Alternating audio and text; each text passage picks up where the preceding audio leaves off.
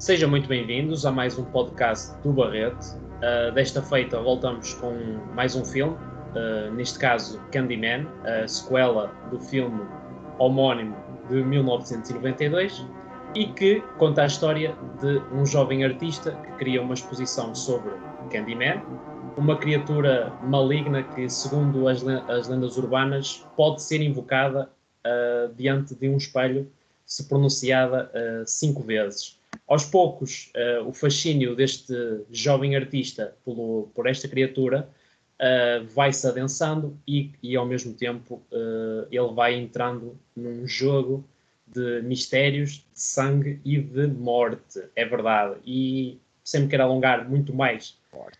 nesta sinopse, é verdade, sem querer dar spoiler, uh, sem me alongar muito mais nesta sinopse, nesta mini sinopse, um, cumprimento os meus camaradas, uh, Bernardo e Diogo. Está tudo bem convosco? Estão a precisar de um docinho ou preferem.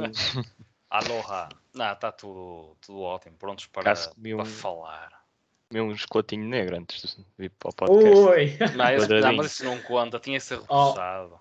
Ó oh, Bernardo, oh, Bernardo, antes dos filmes de, desta, desta índole mais terrorífica, eu acho que tu deves ter esse ritual, não? De comer um chocolatinho negro, só para ficar é mais ao café. É mais ao café, só assim um, um pequenino. Ah, já é diário então? Uh, mais ou menos, mais ou menos. mais ou menos diário, sim, diria. Muito bem. O que não é diário é é o podcast do Barreto, mas quando, quando chega é muito bem recebido, naturalmente. Uh, mas vamos prosseguir. Uh, Diogo, então, como é que é? O que é que tens a dizer sobre, sobre, sobre o Candyman? Candyman? É um gajo fixe?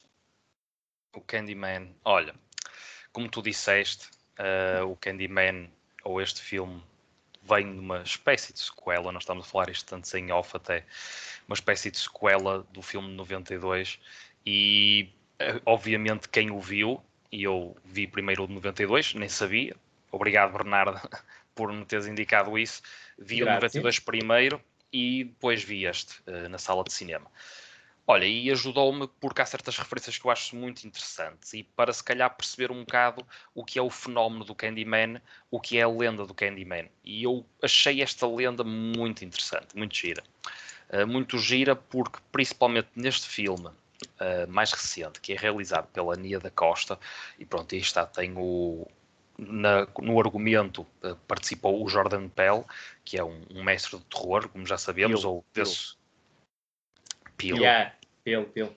E também produz o filme. Pois, exatamente. Está, yeah, ele escreve e paga. Só a, a Nia da Costa, que tem o, o grande nome ali, apesar de também está na produção, mas também está. É realmente a realizadora e eu penso que isto é muito bem conseguido e se calhar um bocado com as mãos de quem sabe trabalhar este suspense e este lado mais negro da alma, que eu penso que é aqui a chave disto tudo, uh, o Candyman consegue ir longe porque não se centra só no que é uma lenda urbana de terror, mas transporta isso para mensagens uh, nada até subliminares, muitas das vezes, umas subliminares, outras menos subliminares, no que é a questão uh, das pessoas que vivem em bairros, do, da própria história afro-americana de, de, várias gerações de famílias que sempre foram empurradas para fora da sociedade.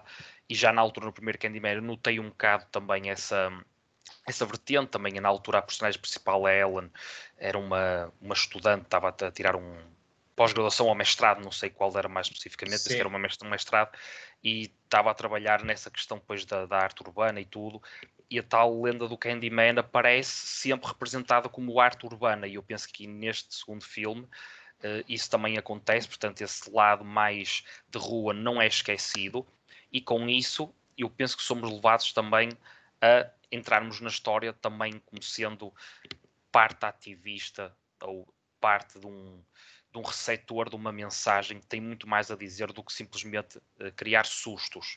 Mas indo ao encontro desse, dessa componente muito importante, eu penso que aqui o, esses sustos estão, acontecem de uma forma bastante natural, ou às vezes não é propriamente um susto, mas sim uh, um alongar de uma de uma espécie de sentimento que tu não sabes propriamente o que é que pode acontecer, o que é que pode advir de uma certa cena. E no que toca a trabalho de câmara e principalmente de luzes, eu achei que este Candyman consegue equilibrar muito, muito bem as coisas. Uh, portanto, é uma narrativa do início ao fim, se me prendeu, eu nunca senti propriamente um momento de, uh, de enfado. Portanto, nesse aspecto, a história é sempre bem alimentada. Gostei mesmo muito da, da interpretação do nosso personagem principal, do, que interpreta o Anthony McCoy, que é um nome um bocado complicado de dizer, eu vou tentar, que é o Yaha Abdul Metan II. Uh, eu penso que ele interpreta muito bem este papel, porque o Candyman é uma, uma figura nunca provavelmente é representativa, apesar de aparecer, portanto isso é uma, uma característica que este uh, segundo Candyman, digamos assim, mas é segundo, portanto mais recente, consegue imitar o, o, primeiro, portanto a figura do Candyman aparece diante da câmara, mas uh, é como se não existisse, e isso podemos ver depois em certos planos ou em certas cenas onde, pronto, vemos movimentos onde o Candyman deveria, devia estar, mas não está, pronto, depois na segunda parte podemos explorar isso um bocado melhor. E, portanto, todo esse alimentar e toda essa transformação que existe nos personagens, portanto, não só uma história orgânica, eu penso que consegue ser orgânica, mas o próprio desenvolver, o desenrolar da própria história, eu penso que é cativante porque contém a, a componente dramática, a componente da dúvida, o tal suspense, tem esse tal uh, terror, não um terror barato, e consegue dar sempre continuidade e solidez à lenda do Candyman. Portanto, em parte, eu penso que até o momento focal do filme, mais para o final, é bom não sabermos assim tanto do Candyman, ou o filme tem sempre matéria para do início ao fim irmos sempre descobrindo aos poucos e não tudo de uma vez, irmos sempre descobrindo aos poucos mais sobre o que é e quem é este Candyman, uh, que é algo que este, primeiro filme, eu penso, este segundo filme, perdão, complementa muito bem o primeiro. Portanto, não é obrigatório vocês verem o primeiro filme, mas uh, acredito que realmente acrescenta mais e a nossa visão como espectador de, deste segundo Candyman ganha outra dimensão, tendo já visto o primeiro.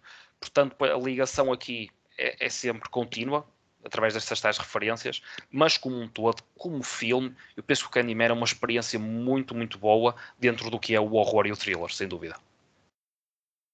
Muito bem, temos aqui uma primeira intervenção bastante otimista, digamos assim. Sim, Bernardo, sim. Vais, vais ao encontro ou de encontro à, à opinião do, do Diogo? Vou ao encontro e de encontro. Okay. Em, certas, em certas matérias, acho okay. que o, o Diogo está spot on. Noutras uh, discordo um pouco mais, mas começar por elogiar a realização da Nia da Costa. De facto, o Diogo tocou no ponto da, da, da luz, luminosidade. da luminosidade. Eu destaco, principalmente no que toca à imagem, à profundidade e à diversidade de planos que ela consegue, em parceria com o diretor de fotografia, o John Gulzirian, uh, conseguir implementar profundidade e uma variação cromática de vermelhos e, noutros instantes, de amarelos meio que doentios que estão relacionados com a, com a nossa uh, o nosso antagonista que, que, tem aquele fator das abelhas uh, em torno dele muito por causa de, do que está na origem da sua lenda. Uh, destacar também a cor azul que muitas vezes entra com, em conflito com o vermelho e cria um, uma dinâmica visual bastante apelativa e nesse aspecto, no aspecto visual, acho que o filme está muito bem. Eu chego até a pensar que é demasiado bonito para um filme de terror. sim, está, às vezes, está, sim, sim. Parece que isso estamos é, Isso é uma afirmação engraçada. Sim, porque eu, por exemplo, senti alguma falta da, da crueza do filme de 92, do, do Candyman original. Acho e, não achas, senta... e não achas que há mais para o final uh, um bocadinho esse, esse equilíbrio? Se consegue não, porque achei o final clichê e okay. demasiado woke e digamos que eh, é tentar uh, reconfigurar a lenda do Na, Candyman aí, para, okay, okay. para as políticas uh, atuais e, e, acho que o filme uh, teria feito melhor em ir por outro caminho, ainda que estejamos claramente no território de, daquele cinema uh, sociopolítico como Get Out, como o Us, como o Antebellum. Portanto, aqui o Jordan Peele estando envolvido também no projeto, um grande propulsor desse movimento.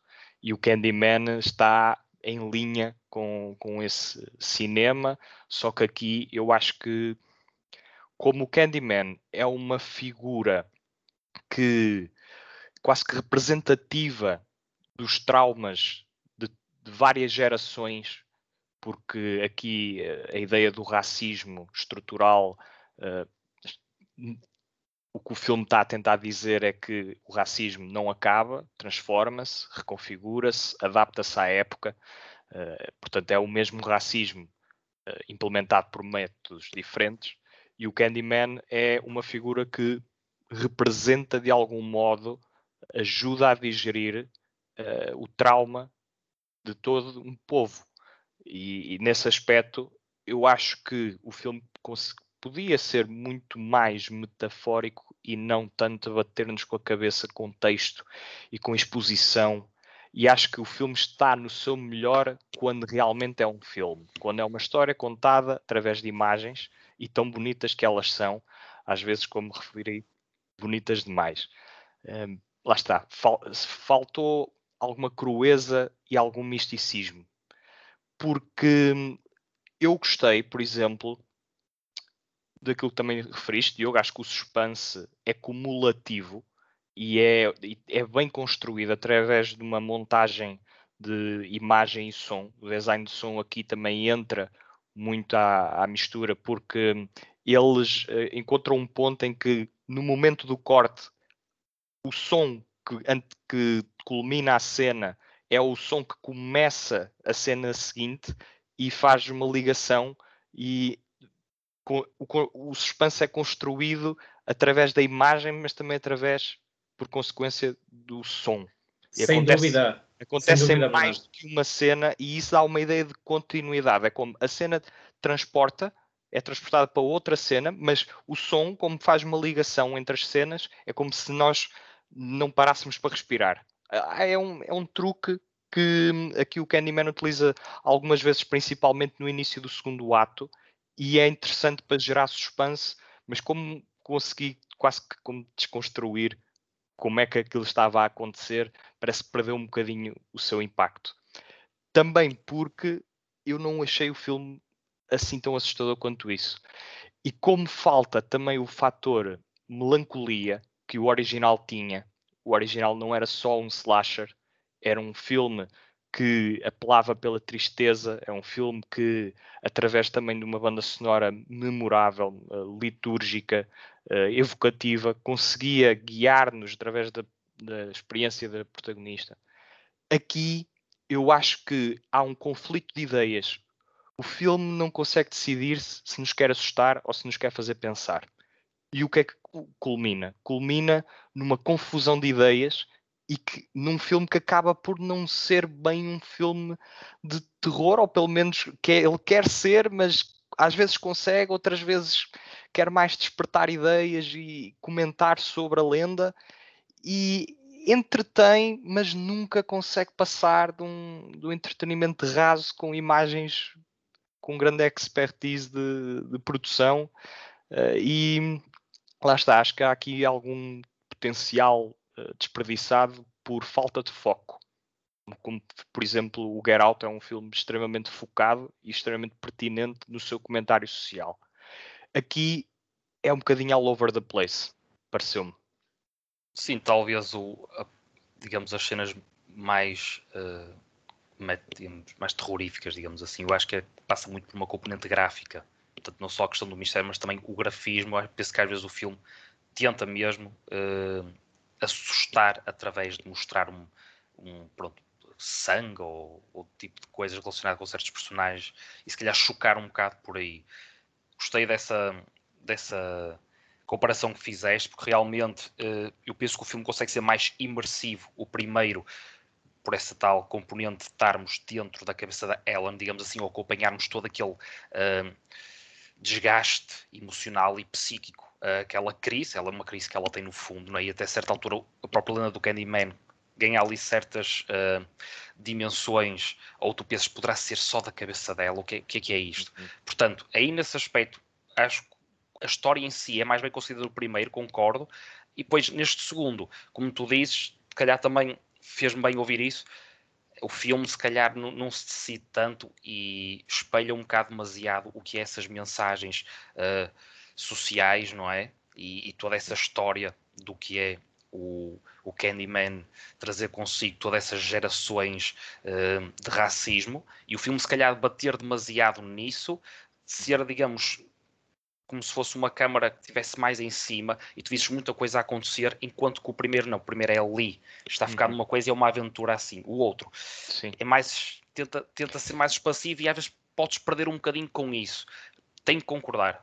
Eu sinto está, que os argumentistas. Muito, só para completar mesmo. Sim, o que sim. vendeu muito foi essa componente de imagem. Gostei, acho que o filme ah, sim. É, é, muito bonito. Comparativamente ao primeiro, cativa mais este. Na minha opinião, este é mais cativante. Mas no que é a essência do ingrediente muito importante, é a mesma coisa que tens uma receita, não é? De um bolo e acertas em quase tudo, mas o açúcar não. É pá, se calhar isso é suficiente para. E se calhar aqui pode ser o, cal o calcanhar daqueles deste Candyman tenho que concordar sim, com... sim, em termos de argumento, eu acho que há muito boas intenções sim, sim, no mas... âmbito de uh, e consegue comentar. Coisas, chegar lá, consegue. Consegue, mas o, eu não gostei foi do método. Ou seja, o método de, por exemplo, a personagem que estávamos a falar até em off minimamente do Coleman Domingo, uh, aquele senhor que está na lavandaria, ele Sim. essencialmente é um exposition dumper não sei como é que eu traduzo isto, mas ele está ali só para dar a exposição. Sempre que ele aparece, vai-nos é contar alguma coisa. É, é uma personagem sim. à Nolan. Exatamente, é uma... por exemplo. Exatamente, sim, sim. Uma espécie de anexo essencial que serve de ponte para outra coisa, para ligar, para ligar ali certos Então tu achas, tu achas que essa personagem é profundamente forçada? Não é forçada, ela está ali a servir um propósito. Sim. Eu não gosto é desse propósito. Eu acho que a narrativa podia utilizar outros métodos, de preferência mais visuais, para nos um, uh, eh, colocar imersos na, na, história e não pausa, que agora vamos ter, vamos ter aqui um diálogo fundamental. Pausa, depois vamos ter aqui outro diálogo fundamental para entender aqui qualquer coisa. Pausa, mas, parece que o filme, mas... no meio das suas cenas bonitas, nas suas shots, no, na sua boa intenção, está a querer contar-nos uma história em vez de nos mostrar que, por exemplo, mas é um conflito, ou seja, isto não acontece sempre. Por exemplo, quando eles estão a retratar a lenda no primeiro ato, ele consegue, a Nia da Costa tem ali uma maneira genial de o fazer, que é utilizando aquelas sombras que visualmente é bastante estimulante e original e único. Quando o, rapaz está a contar a, a lenda, aquele casal gay, o negro está a contar estão, estão situados. Por exemplo, essa cena, essa cena eu acho que teve uma naturalidade muito forte e eu nem sim, acho que sim, seja. Sim, sim, É isso que estás a dizer, não é? Eu acho que sim, e acho que o filme poderia ser mais assim. Em vez Mas, de Bernardo... falar sobre as circunstâncias e sobre o que é que é o Candyman e sobre. podia mostrar-nos mais. Mas, ó Bernardo, em termos de cenas explicativas, eu nem acho que haja assim muitas mais para além de, dessa, dessas com o, o domingo, não é? E Sim. com a mãe do, do rapaz. E quando há com a mãe do rapaz é uma, é, uma, é uma conversa normal quando ela lhe conta que ele era o bebê. E eu assim, eu posso apontar que aí connosco, com essa personagem sim, que há aí um, é, concordo plenamente contigo, que é uma personagem para servir um propósito, poderia não ser o mais, podia ser outro e podia ser feito de forma diferente, mas tirando isso, acho que, acho que as cenas explicativas não são assim tão forçadas quanto isso. Para, repara, Tiago, não é só essa questão das personagens. É o facto de nós termos aqui duas dimensões, não é? Uma dimensão textual e outra do subtexto. E acho que o filme é ótimo a disfarçar que está a utilizar, que está, ou melhor, o filme quer fazer-te entender que está a expor muito subtexto, que tem um filme rico em subtexto, quando na verdade é, é, é muito superficial. Ele quer comentar sobre tanta coisa sobre a gentrificação, sobre as injustiças sociais, depois colocas os clichês do, da, da, polícia que tem que estar, obviamente, estar a. O, o, clichê que é clichê por alguma razão, é porque já de facto acontece. no primeiro esse. Também já tinhas no primeiro, mas eh, infelizmente continuam a acontecer essas circunstâncias e não é errado mostrar isso. A questão é, no filme que é, com a matéria que tem em causa, estar a reciclar uma série de conceitos não só ditos como também mostrados, eu acho que o filme podia ter, tinha, o filme tinha pernas para caminhar mais longe e corta um, corta-lhe um bocado as pernas. Eu, eu, eu, pronto, eu, eu concordo com isso na medida em que não lhe dou a nota máxima e naturalmente que acho que o filme podia ser melhor do que aquilo que é. Uh, mas agora, se calhar, dando uma opinião geral, uh, acho que este Candyman é, é bem conseguido. Um, não é, é como o Diego diz, não, não é uma sequela um, natural, uh, é mais uh, um, o reinventar uh, de, de, um, de um filme à volta de um, de um ambiente e de uma história e dar-lhe uma nova dinâmica. E eu penso que essa dinâmica é bem conseguida e eu acho que a grande diferença de um filme para o outro é precisamente o seguinte, enquanto que no primeiro nós temos uma protagonista que, um, portanto, está é, é a protagonista um bocadinho lado a lado com a, com a figura. Uh, neste segundo filme, o nosso protagonista transforma-se na figura. Temos um processo de uh, mais visual e mais por dentro daquilo que é a sua transformação aos poucos, quer seja a questão visual da, da mão e da picada da abelha, quer seja tudo isso, toda essa transformação que nos vai acompanhando desde o início, penso que é a grande diferença de um filme para o outro e, para mim, uh, em termos de processo de identificação com a história, penso que este segundo filme consegue nos prender mais por causa disso. Porque é mais. Não tem a componente que tu disseste, não, e concordo plenamente, a questão da. da não, não sei qual foi o termo que usaste, não é bem nostalgia, a questão melancolia. da. Melancolia, exatamente. Não tem isso, e o primeiro filme tem muito bem. E, aliás, é uma das minhas críticas para, para lhe dar uma nota mais alta, é precisamente essa, e estou de acordo. Mas eu acho que o processo de sofrimento por parte da nossa personagem torna-se maior precisamente por isso. Porque em vez de, uh, enquanto que no primeiro uh, há, uma, uh, há um sofrimento que é muito mais de, não direi de circunstância, mas acaba por ser, porque ela fica envolvida naquilo. Neste segundo filme, a nossa personagem é aquilo é o, uh, a doença, digamos assim, é. Ele transforma-se no próprio mito. E é por isso que eu acho que o filme é mais rico nesse aspecto em termos de processo de identificação e de nós percebermos o, uh, a nossa personagem, de certa maneira. No entanto, o primeiro filme é muito bom nesse aspecto. Acho que a caracterização da Ellen, sem querer estar aqui um, uh, a entrar num duelo de comparações entre os dois filmes, só mesmo para fechar, é muito bem conseguida a caracterização dela de outros pontos de vista em que vocês tocaram uh, e muito bem, uh, penso que o filme, uh, de facto, em termos visuais, é bastante atrativo e também vai um bocadinho adensar essa, essa identificação com o espectador. E eu também acho, um bocadinho aqui concordando com o Diogo, que o filme, e acho que também contigo, que o filme não é, não é nunca enfadonho e consegue-nos prender do início ao fim com uma história com com uh, portanto, uma continuidade interessante.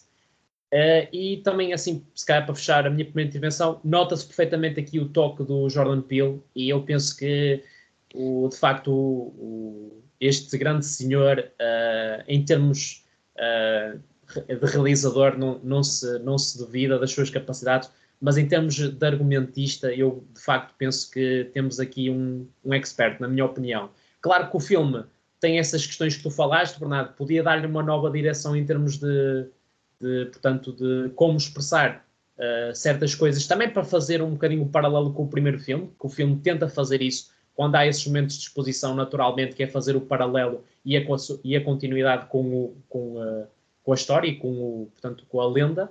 Uh, podia fazê-lo de maneira diferente, naturalmente, uh, mas eu penso que portanto, a acessão global é, é positiva uh, para este filme e acho que um, um bocadinho a par com, a, com essa questão de, do sofrimento da personagem, que eu acho que faz um bom papel, na minha opinião, faz um papel interessante, uh, dá-lhe um, uma nota interessante, na minha opinião. Mas se calhar partimos já para, para as notas, não sei se querem acrescentar mais alguma coisa. Uh, antes, agora as notas é o mais indicado. Acho que está sendo pronto. Sim. Então, nesta sequência, eu dou 3 estrelas em 4 a este filme. Muito bem. Uhum. Bernardo, Eu dou duas estrelas e meio. Acho que é um, um filme eh, acima da média, mas de facto podia ser eh, muito mais focado, podia saber que é, em vez de tentar ser mil e uma coisas. E de facto ele tem o coração no lugar certo, mas eh, é demasiado ansioso em querer dizer-nos tudo. E eh, isso não só prejudica o terror eh, no sentido, no, no, no fator sentimento de evocação de terror, como também hum, acaba por, hum, por distrair um bocado relativamente à- à- às questões eh, políticas e sociais, martela-nos um bocado demasiado essas questões na cabeça e acaba por ficar eh, um bocadinho. hum, o primeiro é sem dúvida melhor, na minha opinião. oi, Portanto, muito sim, bem. sem dúvida, mas podemos focar-nos aqui em vários aspectos: emoções, música, em mesmo em te- até em termos de hum, se olharmos um bocadinho para a história do, do slasher, o Candyman vem rejuvenescer o subgénero.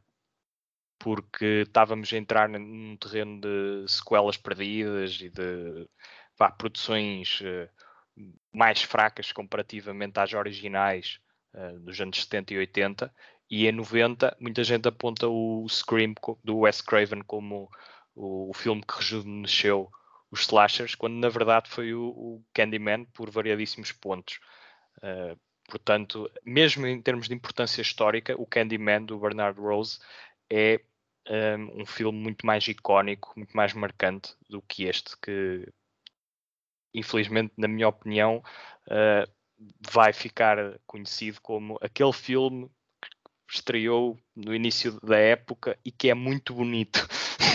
é muito bonito de se ver, mas que não, não é um filme que se aguente com, ao lado de títulos como, por exemplo, o Get Out, o Antebellum ou o Us. Ah, eu nesse aspecto concordo, não, não está naturalmente ao nível. Uh, Diogo, Sim, eu nota de Para- 500.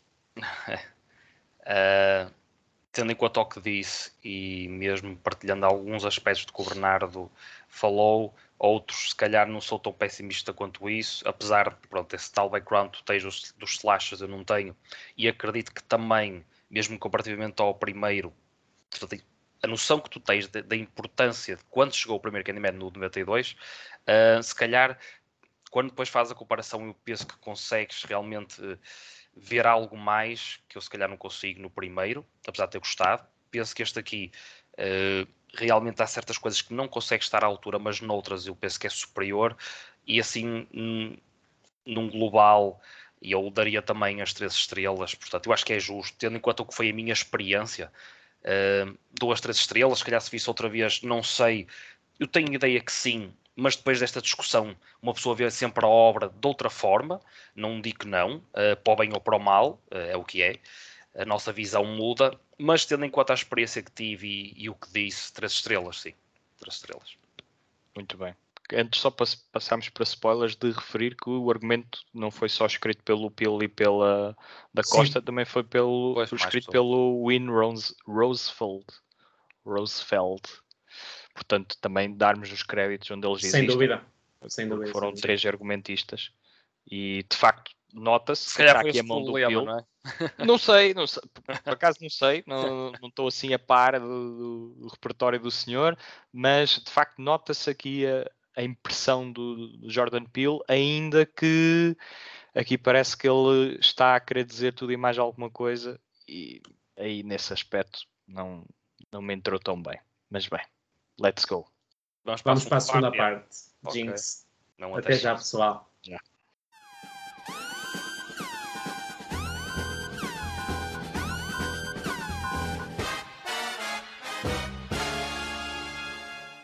Sejam bem-vindos né, à segunda parte, à continuação, ao território com spoiler, território aberto. Uh, mas antes, deixem-me só frisar aquilo que, to que, todos vocês já sabem que é o Barreto está em todo lado, pessoal. É verdade. Desde Anchor, YouTube, Spotify, Google Podcasts e Anchor.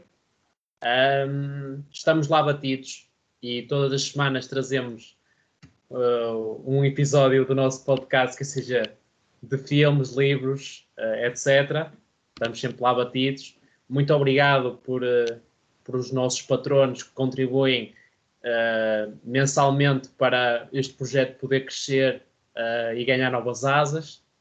E deixem o vosso like, partilhem e subscrevam o canal, que não custa nada, pessoal, e, e dá-nos uma ajuda substancial, tal como é a nossa qualidade. Sem mais demoras.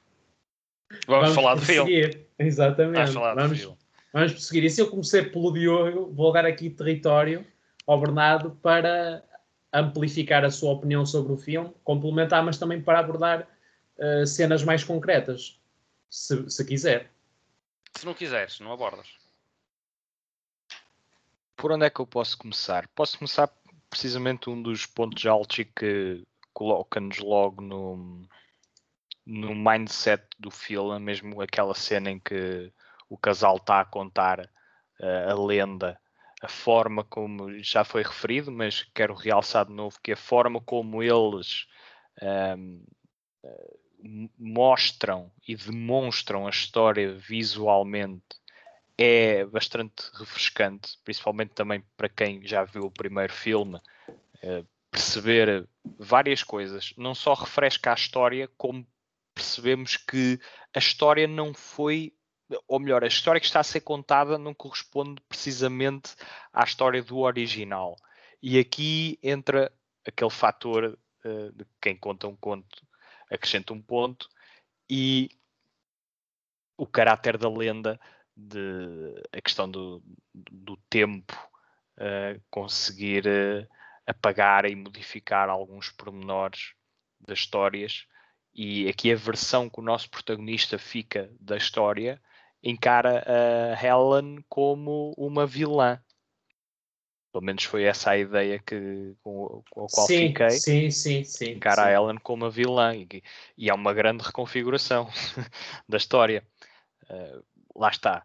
E depois, o, o fator que ainda não começámos a, a, abordar e que acho que seria interessante, que é onde é que a arte entra aqui no meio disto tudo, porque parte do filme retrata o mundo, às vezes um bocadinho snob, de, da arte e, e dos, da curadoria e das exposições. E dos críticos. E dos críticos também, esses, esses malandrões. Nomeadamente só, uma, né? Só sabem, só sabem falar mal. E, e, depois, quando lhes convém, falam bem, né? É, quando, como é o caso pagos, da, quando são pagos, como, né? Como é o caso da personagem em causa. Exatamente. E lá está. Mas depois leva um bom essa, tratamento. Essa questão do, do. essa componente da arte no filme. Perde-se, na tua opinião. Ou nunca chega a sequer. Não, eu acho que é um apêndice interessante. Eu acho, sim, o problema é quando tu, tu, com, tu reparas que tudo é interessante, mas nada se calhar tem é a carne que devia para o filme marcar uma posição. Às vezes quando tu queres tocar em tudo e acabas por não conseguir. Eh, tu sais é assim. do cinema e que mensagem é que tu ficas? Com que mensagem é que tu ficas do que acabaste de ver? Graças ao final, que, eu, que na minha que opinião eu, é mau. O que eu fiquei foi o, o, poder de uma lenda, ou como é que descozendo uma lenda, o que é que pode estar por trás dela. Ou os vários significados nesse aspecto, imagina. Eu acho, eu acho interessante.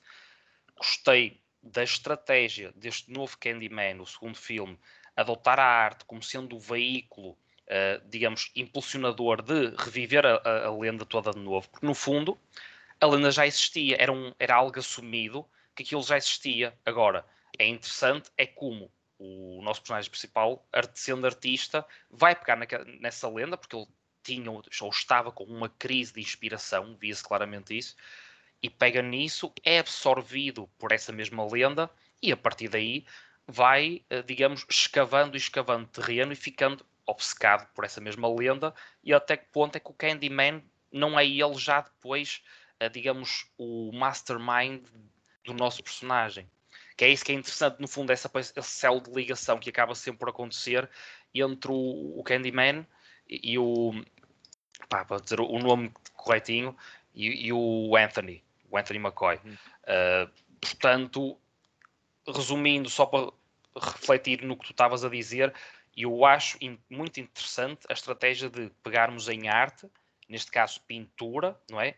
Uh, para expressar o que ia por dentro, portanto, o medo, portanto, não só curiosidade, mas depois o medo, o transtorno e até alguma depressão que ia dentro do, do Anthony, aquelas pinturas uh, em certos planos que tu tens e vês ele no estúdio, pá, aquilo é muito violento, é são, são fotografi ele... há fotografias, screenshots, que aquilo é uma coisa realmente perturbadora. Tu estás a entrar dentro de uma mente muito pá, muito confusa. E Sem dúvida. Exato. Ele está, ele está, ele está aprisionado mais, já naquela personagem. Só para fazer, dar aqui uh, o toque, pois a própria namorada dele, a Brianna, não é?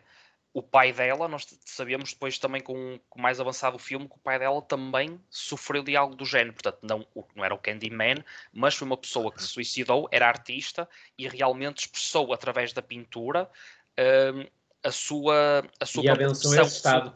O, seu declínio. E a, e a, e a Brianna uh, não só acompanhou a, a, obra do pai ou o transtorno do pai a partir dos quadros, mas depois também presenciou o momento em que o pai, digamos, salta da janela e, e acaba por morrer. Nós percebemos isso.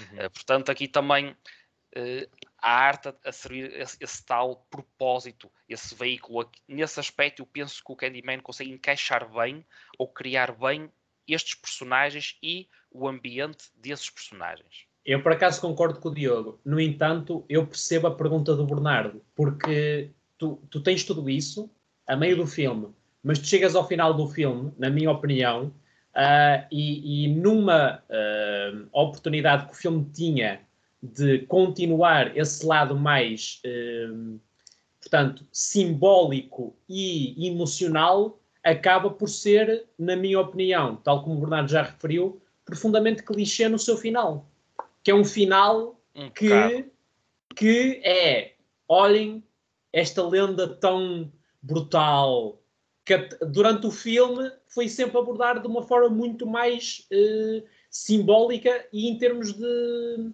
suspense como um todo. E, e naquela cena é tipo, olhem, olhem, olhem para isto. Uou! Mas Sim, não tem se calhar não era, não era necessário uma resposta tão completa. Penso eu, agora faço eu a pergunta a vocês dois. Uh, se calhar uh, o Candyman beneficiaria mais se não desse tantas respostas e se calhar ficasse algum mistério no ar, mesmo no fim.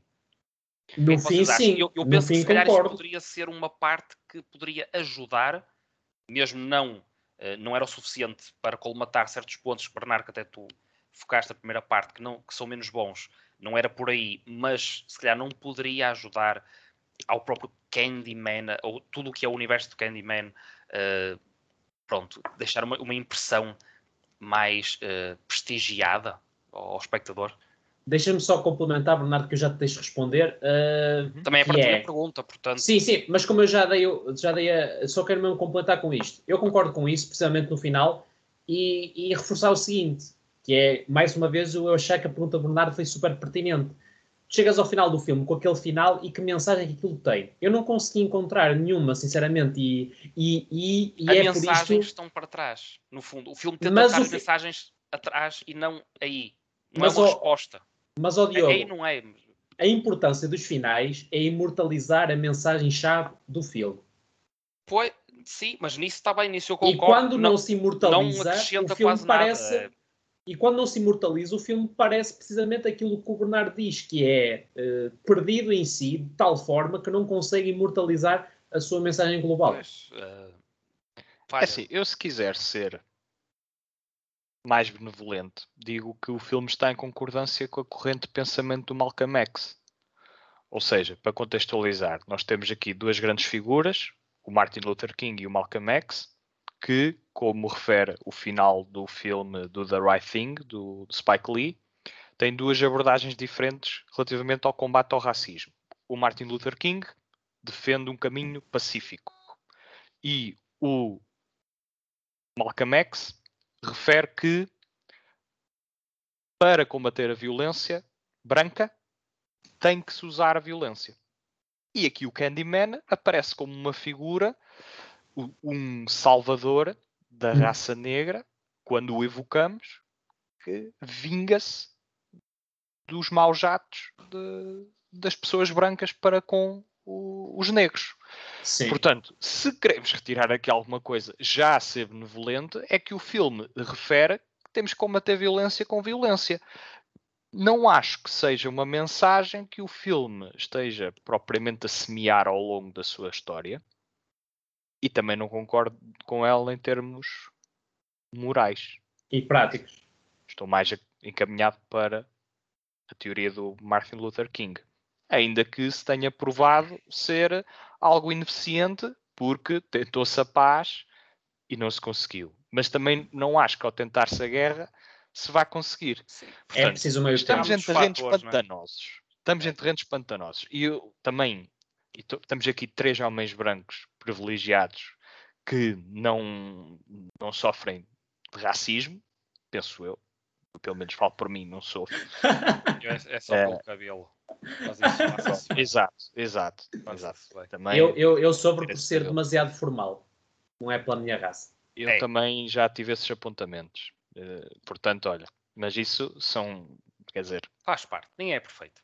Ninguém é perfeito e, e aquilo que uma pessoa vê que é qualidade, para o outro é defeito, whatever. Vamos a falar aqui tu sabes quem és. Está bem, Gustavo Santos, está bem. É assim. uh, é difícil uh, colocar uma bandeira e dizer assim: não, esta é a nossa, esta é a posição certa. E esta é a posição que nós neste filme queremos marcar, e esta é a resposta. É difícil para nós dizer que o caminho devia ter sido aquele para este claro. filme. Mas para estas pessoas. Que é um bocadinho hipócrita. É o dia a dia deles. Não estou a falar do racismo, mas é é o dia a dia deles desconstruir essas, estas questões, porque eles, enquanto artistas, são pessoas muito focadas nestas questões, estão muito ligadas à sociedade uh, negra e aos, particularmente norte-americana uh, e, convivem com pessoas que têm histórias de vida e estão muito, têm muito mais propriedade para comentar sobre o tema do que nós e acho que eram, portanto, as pessoas certas para culminar aqui num final pá, que não envolvesse polícias a ser mortos pá, por uma entidade sobrenatural porque estavam a fazer mal a, a negros. Pá, eu acho que o filme conseguia melhor que isto. Conseguia além, de ter, além de ter aquela cena uh, que eu acho que é fraturante, que é um, ehm, quando eles matam, uh, ou, quando eles dão um tiro uh, só porque sim. Aquela questão deles darem entrarem e darem o tiro, olha, tu vais dizer esta vai ser a tua versão, uhum. porque senão vais ser cúmplice. E, e, eu acho que isso é. Lá está. De facto, estas coisas acontecem. Portanto, nós não podemos estar a dizer ao filme, pá, ficção, fantasia. Não, o filme está é, a comentar é temas que acontecem. A questão é, ao empaturrares a tua narrativa com todos estes pormenores, tu estás a tentar comentar sobre a gentrificação, sobre o mundo da arte, sobre a experiência do racismo, quer na sociedade contemporânea, quer naquilo que foi ao longo de, das épocas e dos anos e a forma como o, o racismo se reinventou. E queres ainda uh, configurar o Candyman como esse símbolo da angústia de um povo. E ainda conseguir estabelecer personagens que tenham uma história progressiva e que terminem num ponto diferente de onde começaram. E eu acho que o filme quer fazer demasiada coisa para aquilo que, que tem para oferecer. Eu acho que as intenções são as melhores, mas a, visão também é boa, é ambiciosa, mas é demasiado, é demasiado. E acho que o core do filme, que eu acho que nem eles sabem qual é bem o core do filme, porque é tanta coisa, perde-se a mensagem fica diluída. E é, é, daí a minha pergunta inicial, que é, eu saí do cinema sem perceber muito bem o que é que eu tinha que retirar daqui. Em retrospectiva, a pensar em tudo aquilo que o filme oferece, não só em termos uh, imagéticos como textuais, eu acho que o texto está aqui empaturrado de matérias. Podiam é retirar um ou dois questão, ser mais focado. Ou então, do que tu comentaste na primeira parte, o subtexto é quase inexistente, ou é fraco praticamente porque é muito porque superficial. há tanto texto. E se calhar inverter um bocado a ordem das coisas ou dosear melhor essa tal Exatamente. questão. Eu penso que só aí o filme ganhava imenso, porque concordamos Exato. os três, Exato. tecnicamente, realmente é um trabalho muito bem feito.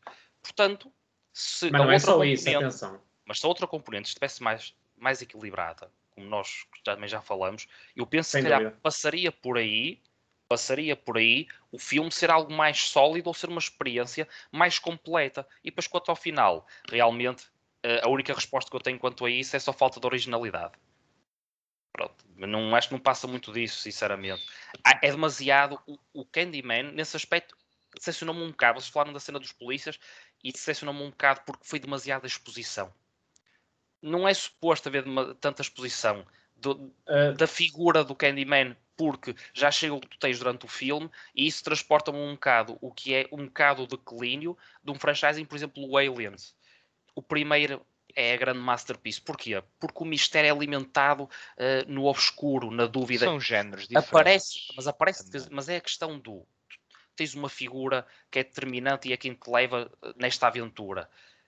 E essa figura só aparece às vezes isso cria-te sempre uma sensação de, de não só distanciamento, ocultismo, que, que suspense. agrada o suspense e o mistério, mas ao mesmo tempo a necessidade de teres uma história boa por trás disso, que alimente também esse mistério. E que, e que não se refugia demasiado aí, né? Exatamente valha por si, de certa forma. O Candyman, e somente no final, houve uma, uma demasiada exposição. E isso o filme perdeu um bocado com isso. Eu nem acho que seja exposição, eu acho que é agarrar-te demasiado à, ao lado emblemático que o perde hum. na cena final. Porque, lá está, o lado emblemático de uma lenda, o qual é? É, olha, é, é, é tipo tu isto, olha, é tipo isto, é, é olha, ouvi dizer aquilo, olha, será que é? Mas quando há uma concretização tão forte como houve no final, parece que a lenda se, se desentrega. E a beleza. podem estar a criar. Perde mística. Franchise. Perde mística. Novo. Perde podem, mística. Percebes? Pode ser a puxar para um segundo. Mas aí está. Sim, mas, mas isso é nunca é um bom princípio, não é? Ah, há deles que fazem, fazem no bem, outros que fazem mal a intenção pode existir. Aqui a mal, forma, é? A ponte que eles criam para essa intenção é que se calhar não é muito boa. Exatamente. Eu, eu, eu achei que foi um bocado falta de originalidade. Pronto. Não muito sei bem. se vocês. Mas acho que concordamos Também, que. Sim, ao dizer que é clichê, estamos aqui, está implícito que, oh, que não é original. Ó oh, Diogo, okay. acho que concordamos que as nossas três estrelas não são sólidas, né? São. Não. Eh, é o que volto a dizer pelo o que vi e o que senti na salva, sala, né? na sala de cinema, e eu penso que as, três estrelas são justas, porque realmente, tecnicamente, o filme eu penso que é muito bom. Eu também. Mesmo Mas há as três estrelas sólidas e não sólidas. A nível de, de argumento de texto, o filme realmente não, não, não sendo muito Isso acontece. conciso, o filme não sendo muito conciso, mesmo assim, houve mensagens que eu entendi, houve mensagens que eu achei pertinentes, mesmo algumas delas realmente sendo já demasiado badaladas, mas fui ao encontro disso, foi uma, foi uma boa experiência. Daí também acharia injusto, acharia injusto dar menos 3 estrelas para a experiência. É, Ó oh, Diogo, é como eu. Eu só acho que há 3 estrelas que são 3.3 e há 3 estrelas que são 2.8. São, são 3 eh, estrelas na mesma, só que é diferente. Eu estava a deixar não, essa ressalva. Não, olha, então para mim é 3 estrelas mesmo ali. Nem mais, mais nenhuma décima, nem menos uma décima. É Ou mesmo isso. 3, pronto. Ou não, isso não consegue crescer mais um bocado, mas também seria injusto. 3.3 tá, não, tá 3.3 dá para 3,5, 3.2, desculpem a. Não, mas o é 3.0, 3.0. Olhem, antes de passar para spoilers, então dizer. Spoilers não. para spoilers não. Para, os spoilers das recomendações, então. Ah. Então, se não deixam de terminar, fogo. Serão rápidas. Fogo. Dizer só que sim, Muito podem bom. ver este e tal, epá, mas não prescindam do primeiro, que de facto é, é Sim, superior sim, por vários sim. motivos. Eu por acaso não concordo. Let's go. É Mas- diferente. Não, mas É, bem, é- aqui é diferente para melhor. o que é importante, o que é importante é que vale a pena realmente, se puderem, se, se querem ir ao cinema ver o Candyman, vejam a versão de 92. Sim, Sim. sim, sim. e reparem o quão superior é. Mas bem, vamos então para, para recomendações, vamos lá spoiler para as recomendações. Vamos lá, vamos lá. Ah, Diogo, Então, sou eu. Queres saber o que é que eu recomendo? Olha, vou recomendar uma coisinha muito engraçada, que nem eu fazia a mínima o que isto é, não, não conhecia o realizador. Falo do Rado Jude. Acho que disse bem o nome, penso que ele é romeno, ou pelo menos isto é uma produção romena, portanto vou prender que ele é romeno, mas é, é mesmo, é, portanto, mais precisamente Bucareste, pronto, mais romeno que isto é impossível. Ah, e o, e o, Jude ah, tem agora uma nova longa-metragem que eu fui ver ao cinema chamada Bad Luck, Banging or Lonely Porn. É um título engraçado e tem porn, porque realmente também tem alguma pornografia. É verdade, isto é um filme para mais de 18 anos. Ah, mas recomendo porquê? Recomendo porque é uma obra diferente, é desafiante. Isto é num estilo comédia satírica, onde temos uma personagem principal ah, que hum, agora está-me a faltar aqui a pessoa, porque isto aqui é muito obscuro. Mas basicamente uma professora que é apanhada ou ela tem um vídeo pornográfico que acaba por ser espalhado na internet e depois tem alguns problemas na própria escola e podem eh, adivinhar o que é que poderá sair daí. Contudo, a, a grande valência deste filme é passa muito por ser dividida em três partes, onde a temos a narrativa principal na primeira e na terceira parte, e no meio, a parte número dois, é um conjunto de ensaios imagéticos eh, com vari- variados temas eh, referentes à política, à história, eh, à própria Covid-19. Também aqui a componentes tem um filme com muitas máscaras, portanto, gravado agora neste pós-pandemia, ou na altura em que a pandemia implodiu, e com isso fomos ao, Tudo- aqui- tudo o resto. realizador foi ao encontro também de poder eh, arranjar o- motivos de criticar eh, certos comportamentos da sociedade com, eh, com, com a pandemia e com todas as, eh, as medidas que, que, isso, que isso envolve. Eh, mas eh, eu vejo a grande valência deste filme em estar em ser uma, ser uma obra diferente, um bocado art house em certos momentos, muito provocadora e que tem as tais eh, críticas satíricas do início ao fim à sociedade romena e à própria história romena e da, da própria Europa. Portanto, bastante completo, volto a dizer, e pela última vez, diferente, mas se puderem ver ao cinema, é uma excelente recomendação. Bad Luck Banging or Lonely Porn. E pronto. Não, não, não, não, Não se exaltem. estranho não se exaltem com alguns pênis e algumas vaginas e alguns atos sexuais que poderão acontecer ao longo desta visualização, mas eh, faz parte, é arte e devemos dar uma oportunidade também. A, a arte somos nós, né? todo- Às exatamente, vezes perceber todo fisicamente. o contexto, porque este filme, finalizo mesmo dizendo, consegue ir ao encontro do que pretende. E em termos de Kama Sutra é diversificado? Ou... Eh, Não, é, é simples. É assim, um oral, oral eh, uma posição ou duas, fica-se por Ok. aí. Não é o Ok. mais importante. Ok.